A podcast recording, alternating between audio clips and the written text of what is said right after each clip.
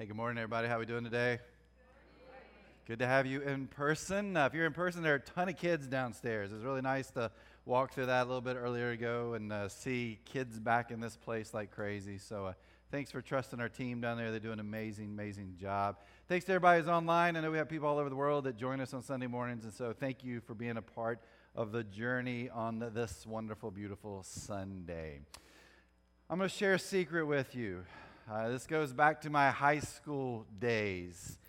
Yes, uh oh, that's a good word to use. Um, when I was a senior, I was voted the nicest senior male in my high school class.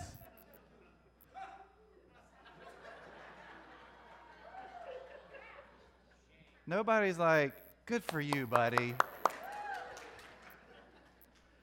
That's a death sentence when you're in high school. Did you know that? This is a big school. I mean, there was about 400 some people in our graduating class. The, the girl who won, the nicest senior female, she broke her leg a couple of weeks before that playing soccer. And so uh, they thought, I was a part of the school newspaper, so it may have been my idea. Like, why don't I pick her up and hold her in my arms and you guys take a picture of it? And so that's what nice people do, right? And uh, so that's in my house somewhere. I didn't want to take time to go look for it and embarrass myself even further. But anyway, uh, so that was one thing. There was another award I, I won my senior year a couple months earlier cheerleaders were traveling to uh, one of our varsity basketball games, and they were talking about the senior dudes, and they voted, and I won another competition. I, I won the guy they would most like to marry, but not date.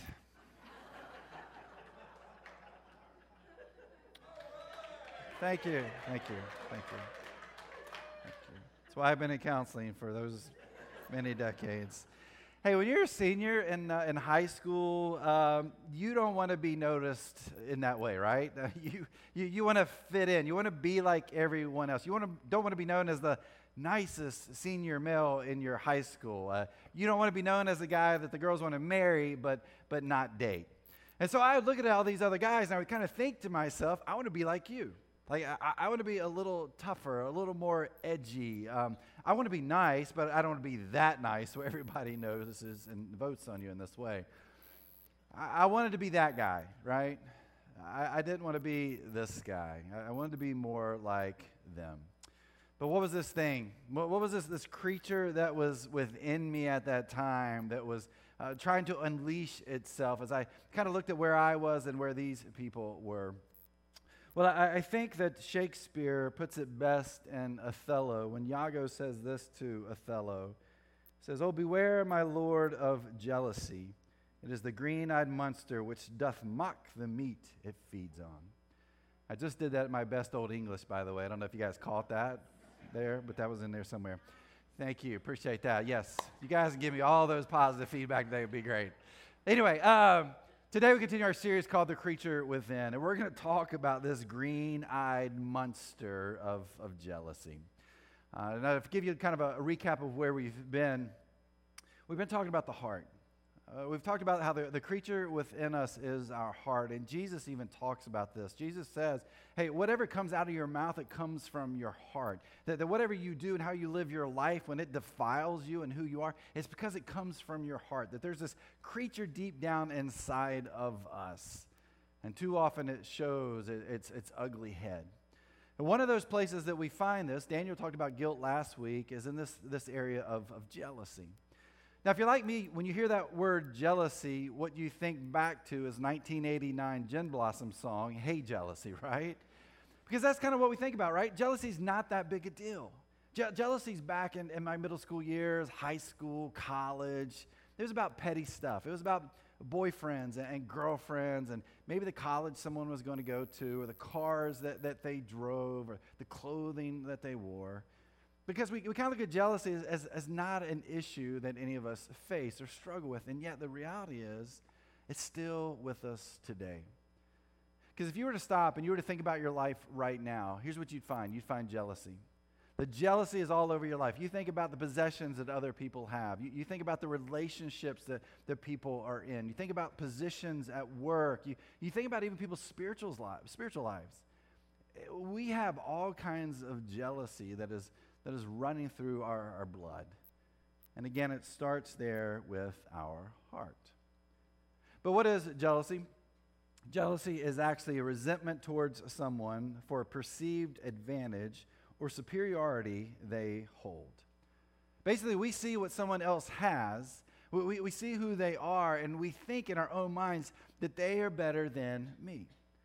Now, what that means is we're trying to view our world through someone else's lives.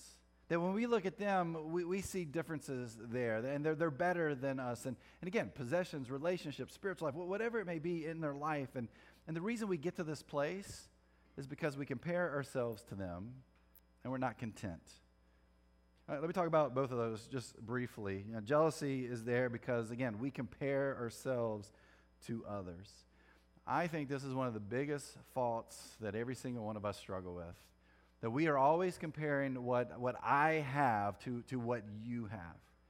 Again, this covers everything from looks to clothing to homes to jobs to bank accounts to relationships, marriage, dating, parenting, to friendships, to personality, to characteristics, to strengths. I mean, we could, we could continue to add to this list.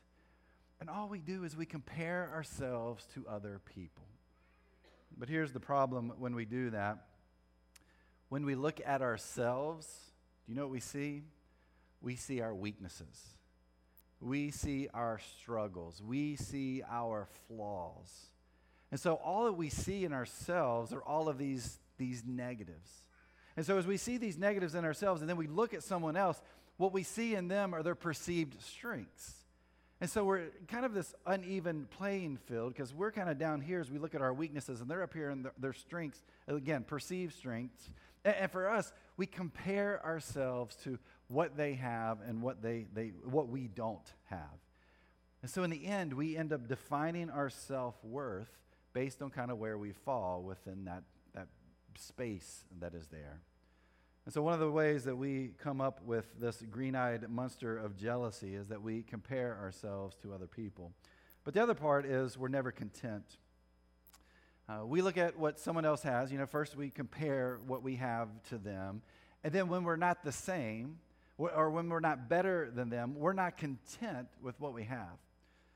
Uh, a great example of this is uh, if you've got kids and multiple kids here, you've been around multiple kids in your home, and maybe it's dessert time so you go to the freezer, you pull out the ice cream, you get the bowls out, and you put the ice cream in, and you put it in front of the kids. What is the first thing those kids do every single time? Do they don't just start eating it, right? They look in the other bowl. They look in the other bowl because they're going to compare. They're going to see, do I have the same amount as they if they do? And if I don't, and again, whether perceived or reality, they're going to say, that's not fair. You gave them more than you gave me. Those words really don't change over time. Uh, even as adults, we still say those same words, maybe not out loud, but we're thinking them. We, we look at what someone else has, we look at where we are, and we come back after that comparison, and we're like, that's not fair. Uh, we always want what others have. We always want more than they have. We're never content with where we are. So, the comparisons, not being content, all of these things, they lead us to this place of jealousy. We see this actually play out in a story, a parable Jesus tells in Luke chapter 15. It's the prodigal son. Uh, the prodigal son, probably everybody in this room has heard of it or knows it to some degree, maybe even pretty well. Uh, even people outside of the church, maybe even never been to church, are familiar with this story. We hear it used quite a bit in, in, in many different areas. But let me kind of give you a little recap before we get to the part we're going to read. There's a dad he's got two sons, and his youngest son comes to him and is like, Dad, I'm tired of doing the dishes. I'm tired of keeping my room clean. I'm tired of cleaning my bathroom. I'm tired of taking out the trash. I'm tired of listening to everything you have to say to me. I'm out of here. So, what I want you to do is, I want you to give me my inheritance so I can take that and I can go live my life. Well, as we read the story, we find the dad gives him his inheritance and the son leaves. He goes to the big city, he's got all this money, and he starts to spend it. He's going to the fine restaurants, he's going to the best clubs, and he starts throwing these parties. And, and all these people, man, they just love him to death because he's spending his money on them. Well, at some point in time, the money runs out. He didn't have any more money left. The famine hits. Uh, those people and parties, uh, they're all gone. They're not there for him anymore. And so he ends up working at a pig farm. Now, if you're Jewish and you have pigs, I mean, and you're working with these pigs, this was against the, the Jewish law. You weren't even supposed to be close to them or touch them. You couldn't eat them. And yet, this is where he finds himself. I mean, he's in the lowest point of his life. And as he thinks about what he's experiencing there, he, he thinks back to his dad and he thinks back to uh, the servants that are working for his dad. And he's like, they've got it better than me. I'm going to go back home and I'm just going to tell my dad, hey, I just want to be a servant. I don't want to be in my position in the home anymore. I, I just want to be a servant. And so he decides to leave. He heads home. And as he's heading home, his dad sees him because his dad's been waiting on him. His dad's waiting on him. He sees him. He runs to him. He grabs him. He embraces him. He tells him that he loves him. And then here's what we find takes place as we look at Luke chapter 15, starting with verse 22. But his father said to the servants, Quick, bring the finest robe in the house and put it on him. Get a ring for his finger and sandals for his feet, and kill the calf we have been fattening. We must celebrate with a feast, for this son of mine was dead and has now returned to life. He was lost, but now he's found. So the party began. If you were to put yourself into the place of this father right here, I'm guessing many of us, this is not the homecoming we would have given the son. I'm guessing for some of us, we'd have been angry. We would have been disappointed. There'd been hurt there and resentment. We may have even told him to not come back. And yet, what does this dad do? He treats him like an honored guest. He gives him gifts. He throws this, this party because why? His, his lost son's been found. His lost son has come home. And so the dad's like, let's celebrate. Now, as we read this story, and again, this is a parable Jesus tells, this tends to be where we like to stop telling the story. And there's a ton there, there's a lot right there. But I want to kind of continue on because there's sort of the second half to the story that I think is important and definitely pertinent for the day. Look at verse 25. It says, Meanwhile, the older son was in the fields working. When he returned home, he heard music and dancing in the house. Then he asked one of the servants what was going on. Your brother's back, he was told, and your father has killed the fattened calf. We are celebrating because of his safe return. One of the things I like to do is I like to ask us to put ourselves into what we read here in Scripture because it really changes sort of the way we view things, I think. We, we don't just read it for the words, but we can kind of immerse ourselves into the moments that are happening. So I, I want you to do that right here with this oldest son. I want you to kind of put yourself into the place of this, this oldest kid. You didn't go anywhere right? You, you, you, stayed home. Maybe you had some of the same thoughts your younger brother did, but, but you didn't act out on them. You, you continue to, to work in the field. You, you continue to, to lead as you were supposed to lead. You continue to be a good son. And yet one day you come home from work and you hear this loud music playing. Uh, you, you hear dancing, which when I think about that here in dancing, all I can think maybe they were doing clogging, right? I mean, that may have been if you're from Kentucky and North Carolina, you understand that. If you're not from those places, you have no clue what I'm talking about. But anyway, uh, but, it, but it was loud. It was, there was a party that's going on. And, and in your mind, you're thinking, what is happening here? Well, why is dad throwing a party? Maybe somebody showed up that I didn't know about and he's throwing a party for them. Now, as we, we look through this, again, we're kind of getting these cliff notes, but, but as this brother's walking up, I can only think back to what it was like when his younger brother left. Uh, maybe the words that he was thinking. Uh, maybe he called him a dumb brother, okay? Uh, maybe he called him an idiot brother. Uh, maybe he used even worse words that we couldn't use in, in a place like this. Because he took this inheritance and, and, he left home and he, he left him there to do all this work. So here's this older brother who has all this extra work to do, but he, he's been true to his dad. He's been true to what's happening there. He's probably wondering still, he's probably wondering why does dad every day walk to the horizon to look for this brother who's already left him and taken all of his, his money. But he hears this music, he hears the dancing. He's having a conversation with a servant. And the servant tells him, Your dad killed the fattened calf. Uh, the fattened calf was a calf that you would fatten up by feeding it a bunch of junk, right? So it would be nice and big when it was time for special guests or honored guests to come. You could have a, a great feast. And so, again, you're this older brother, and you're thinking, why would you do that? He's a traitor. He, he left home. He took all of his inheritance. He's, he's spent it all. He's, he's lived this crazy life, and yet you're treating him this way. What we see in this older brother is the green eyed monster of jealousy. Here's what we read next, verse 28. The older brother was angry and wouldn't go in. His father came out and begged him, but he replied, All these years I've slaved for you and never once refused to do a single thing you told me to. In all that time, you never gave me even one young goat for a feast with my friends. Yet when this son of yours comes back after squandering your money on prostitutes, you celebrate by killing the fattened calf. And we read those words and we can really see that that creature within, uh, that, that green eyed monster of jealousy, is deep down this older brother's heart. I mean, look, again, look what he says here. He's like, Dad, I've slaved for you. I've done all you've asked me to do. I've done more because when he left, there was so much more that had to be done. I've done everything that you've, you've told me to do since he's been gone. And, and yet, here's the deal you never even gave me a small goat so that I could have a party with my friends. But look what else he, he says there. He keeps on, he calls him this son of yours. And notice he doesn't say, my brother, he says, your son. And you know what your son's done? He's, he's wasted everything you gave him. And yet, as I, I look at him now, you're, you're celebrating who he is. If you're the older son, you're full of anger, bitterness, resentment, because you're looking at your younger brother and you have this perception that he is getting these advantages that, that you never got and, and aren't getting right there in this moment. He's, he's comparing himself with his younger brother, and it's causing this, this bitterness and, and anger that's there. And again, all these are signs of jealousy. But then look at the father's response. Verse 31 it says, His father said to him, Look, dear son, you have always stayed by me, and everything I have is yours. We had to celebrate this happy day, for your brother was dead and has come back to life. He was lost, but now he's found.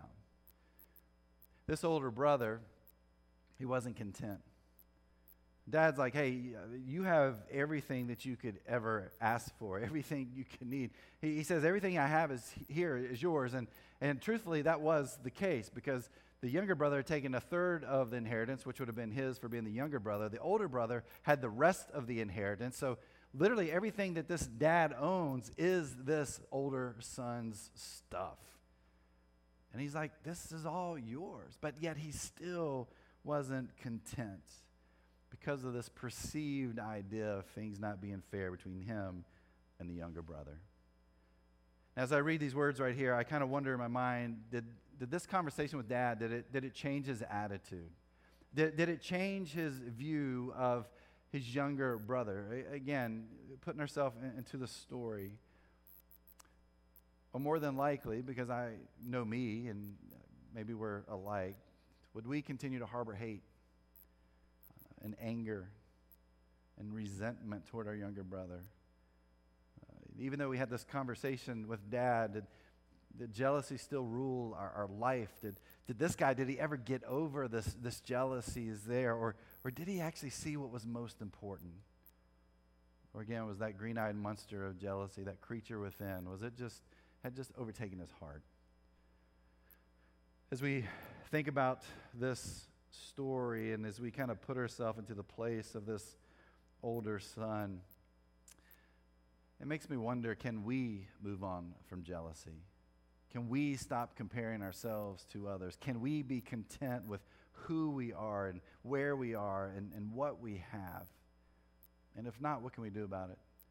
What kind of steps can we take to begin to kind of change that behavior and that emotion? How can we take over and get rid of this creature that's within us, this creature of jealousy? Well, I got three ideas, three thoughts, maybe steps that we can take that I think can help us when it comes to something like jealousy. The first one I would say is this accept who I am. Accept who I am. I think I've shared this statistic before a while back. 77% of what you and I think about is negative. 77% out of everything that you and I think about in our minds is negative. Think about that. That's like almost eight out of every 10 thoughts that you and I have on a daily basis are negative thoughts. And if you're a Washington football team, it's like 10 out of 10 things you think about are negative. But we're kind of conditioned to think that way, right? We're conditioned to be negative, to think negative, and we do that. In fact, here's kind of an example I, want you to think through um, because that negativity has an influence on how we see ourselves. If I were to ask you all a simple question, please don't answer this out loud, but if I were to ask you a simple question like, tell me about your body, almost every single one of you would tell me something negative about your body. You would tell me about something about you that you don't really like about your, your body. You're going to s- share with me your perceived flaws.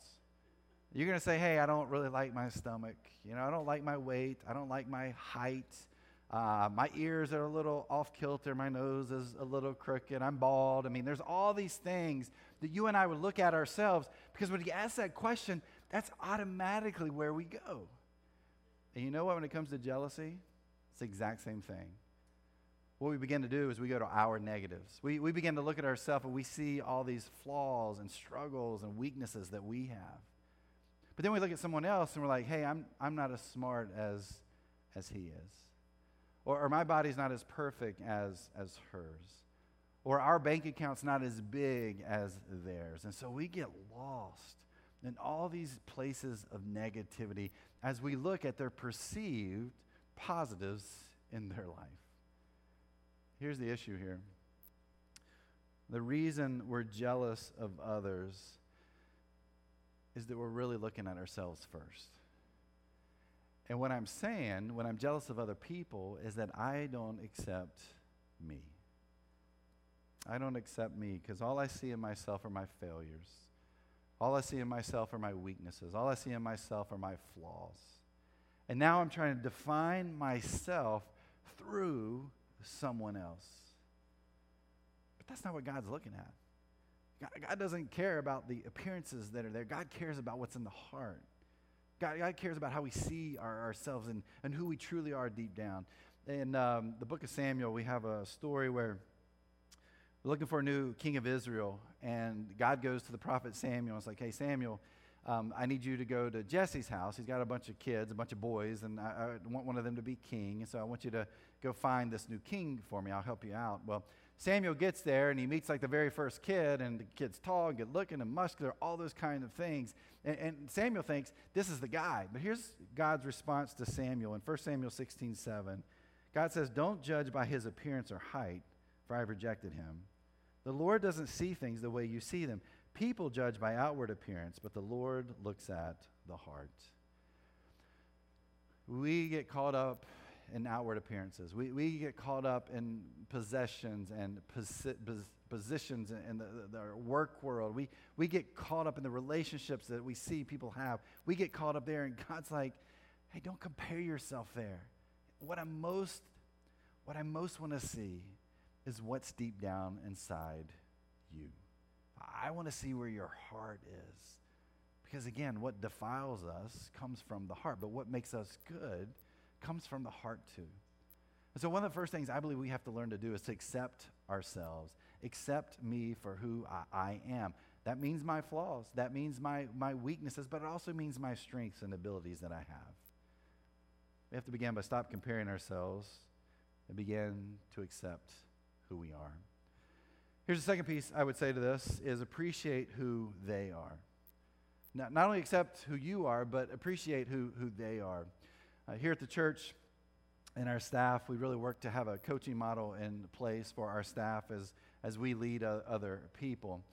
But uh, one of the things that we find, and, and, this is probably true in your work world too, but you know, you go to a meeting and you kind of ask, like, how are things going? Same thing here. You, you, know, you go and you meet with the ministry leader, you know, one of our other coaches and key leaders, and, and the first question you ask is, what's going on in your ministry area? If that were the question we were asked, almost every single time, the first answer that comes out is negative, right?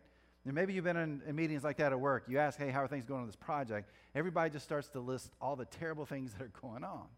But that's kind of the way, again, when eight out of 10 thoughts are negative, that's the way we think about things. We, we focus on negative things, we, we focus on, on, the bad. Even if good things are going on, we, we go straight to those things that, that aren't perfect. In our coaching model, what we do, we don't ask what are the challenges or what's not working or, hey, tell us about your ministry area. The question we ask is, what are you celebrating? Because that totally changes the dynamics of the conversation. Because you come into that conversation, you've got like 77 negative things you want to talk about, and someone comes to you and like, hey, just kind of put those aside. We want to talk about the positive things. What are the things you're celebrating in your ministry area? What are, what are the good things that are happening? always catches people off guard because nobody's ready to have that conversation. But then you sit there and you begin to talk and you begin to think through it, and it's like, well, this is going on, and had this conversation. I see this happening in their life, and we've got these leaders in place, and they're connecting over here. And man, there are a lot of good things happening. When we begin to celebrate the good, do you know what happens to that list of negative things? It's actually not that big. There might be one or two challenges we need to work on. But we focus on the good. We actually see the good. And when we look at this list of negative things, like, well, things really aren't as bad as I think they are. It's the same thing when it comes to something like, like jealousy. So, what if instead of hate and resentment and anger, we started celebrating the people that we're jealous of? Instead of being focused on perceived unfairness or, things that you may say that you don't have, what if we began to focus on what they do have? What if we began to, to be okay with where they were in, in their life? What if we began to celebrate who they are in their life and, and the strengths and abilities and the skills that they have and the relationships and possessions? What if we, what if we celebrated that? It doesn't mean you have to have a fattened calf and throw a big party for them. But, but maybe it's just being okay with that. Maybe it is at some point saying, hey, you know what? Man, you're gifted in that area. And I, I really appreciate that. I appreciate that. I, I look up to that when we begin to celebrate, it really changes how we view other people that we are comparing ourselves towards. And if we're a follower of Christ, we're called to love people unconditionally. And in fact, in 1 Corinthians chapter 13, Paul writes, Love is patient, love is kind. It does not envy, it does not boast, it is not proud. It does not dishonor others. It is not self seeking. It is not easily angered. It keeps no record of wrongs. Love does not delight in evil, but rejoices with the truth. It always protects, always trusts, always hopes, always perseveres. Love never fails. Paul is writing these words and saying, This is what it looks like to celebrate other people. That you love them unconditionally, you love them fully. That, as he says there, you don't have any envy, you don't have any jealousy that's a part of who you are. You can't love others when you have jealousy. So here's Paul saying, hey, this is how we appreciate who other people are. We love them. We, we celebrate them. We accept who we are, and we appreciate those that maybe two days ago we were jealous of. And that would really begin to get rid of this green eyed monster that's deep down inside of us. And then lastly, I would say be content with what God has given you. Uh, Astrid Alauda said, I spent most of my life walking under that hovering cloud jealousy whose acid raindrops blurred my vision and burned holes in my heart. So much of our jealousy comes from this lack of contentment, that our, our jealousy of others, it blurs our vision, it, it burns these holes in, in our hearts, and we see what others have, and we want the same for us. And that's why I love these words from Paul in Philippians 4. He says, Not that I was ever in need, for I have learned how to be content with whatever I have. I know how to live on almost nothing or with everything. I have learned the secret of living in every situation, whether it is with a full stomach or empty, with plenty or little. For I can do everything through Christ who gives me strength. I can be jealous. Uh, me personally, I can be a jealous person. I can be jealous of my friends who are pastors of other churches. I, I can be jealous of other churches. I can be jealous of people I don't even know who are pastors of other churches. I mean, it's very easy for us to find ourselves kind of rolling into that area. But I can also be jealous of my neighbors. I, I can be jealous of family members and, and friends. I can be jealous of you. And, and what that really means is I'm just not content. And if I'm at that place, I'm not content with what's in my heart.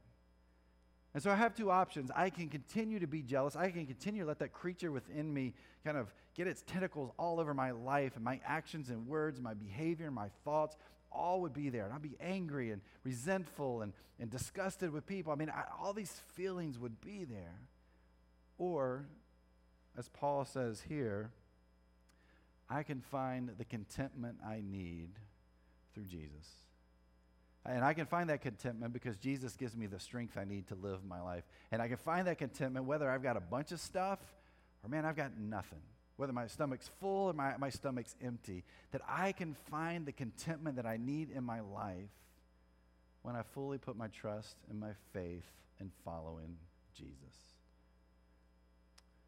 Can you look at your life, your skills, your abilities, your strengths, your possessions? Can you say, today, like, hey, I'm, I'm content. Like, I get it. You, may not fully be where you want to be. Maybe you have some dreams you want to live out. You, you have some stuff you want to work on. But, but like, like Paul says, no matter what happens, no, no, no matter the, the, the weaknesses we may perceive in ourselves, the flaws and struggles that may be there, no matter where we are, that we can have this place where we are actually content, even though we may not be fully where we want to be. Well, that contentment, it only comes through the strength that we find through fully following Jesus Christ. Because we can go through life angry and mad and bitter, resentful, jealous. We can let that green eyed monster of jealousy take over, or we can say, no matter what, I'm going to put this faith and trust in Jesus. To get there, we have to accept who we are. We celebrate who they are, and we can find that contentment when we give our lives fully to Jesus and let Jesus give us that strength we need to not be people that are jealous. Takes me back to the prayer I asked us to be praying every single day. I hope you've been able to do that. It's quick and easy. It comes out of Psalm 51:10. It really is God created me a pure heart and renew a steadfast spirit within me. What are you jealous of? Who are you jealous of? Why are you jealous of them? Oh, you know what? One of the best ways we can start to begin to work through that, I think, is to pray that prayer God, create in me a pure heart. And help me to get rid of this green eyed monster of jealousy that too often I find deep down in my heart.